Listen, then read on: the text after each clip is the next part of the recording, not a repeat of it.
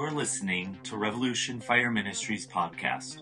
For more information or resources, visit us on the web at www.revolutionfireministries.com. Hello, friends. Derek here with Revolution Fire Ministries. I am so excited to share with you a new series that we are going to be doing called Faith Builder. Uh, essentially what it is is a series of both audio podcasting and some blogs uh, maybe a little bit of bible study in those blogs but really wanting it to share other people's testimonies. Hopefully we'll be able to get some folks on here uh, to share their testimonies and the way that the lord encourages them and builds up their faith but also I want to take a look at some stories in the Bible, both Old and New Testament, that our faith would be provoked, that our walk with Jesus would be strengthened.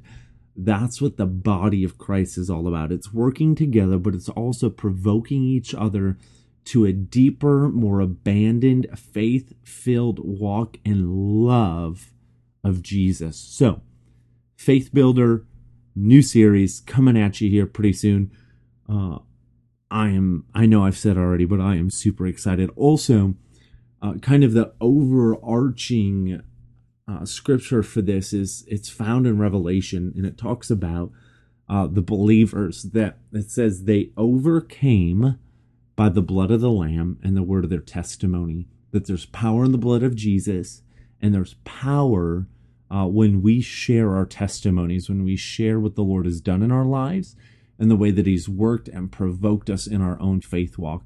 And really, that's what this series is about that we would provoke one another again to a deeper, more unabandoned love and faith in and through Jesus. So I'm excited.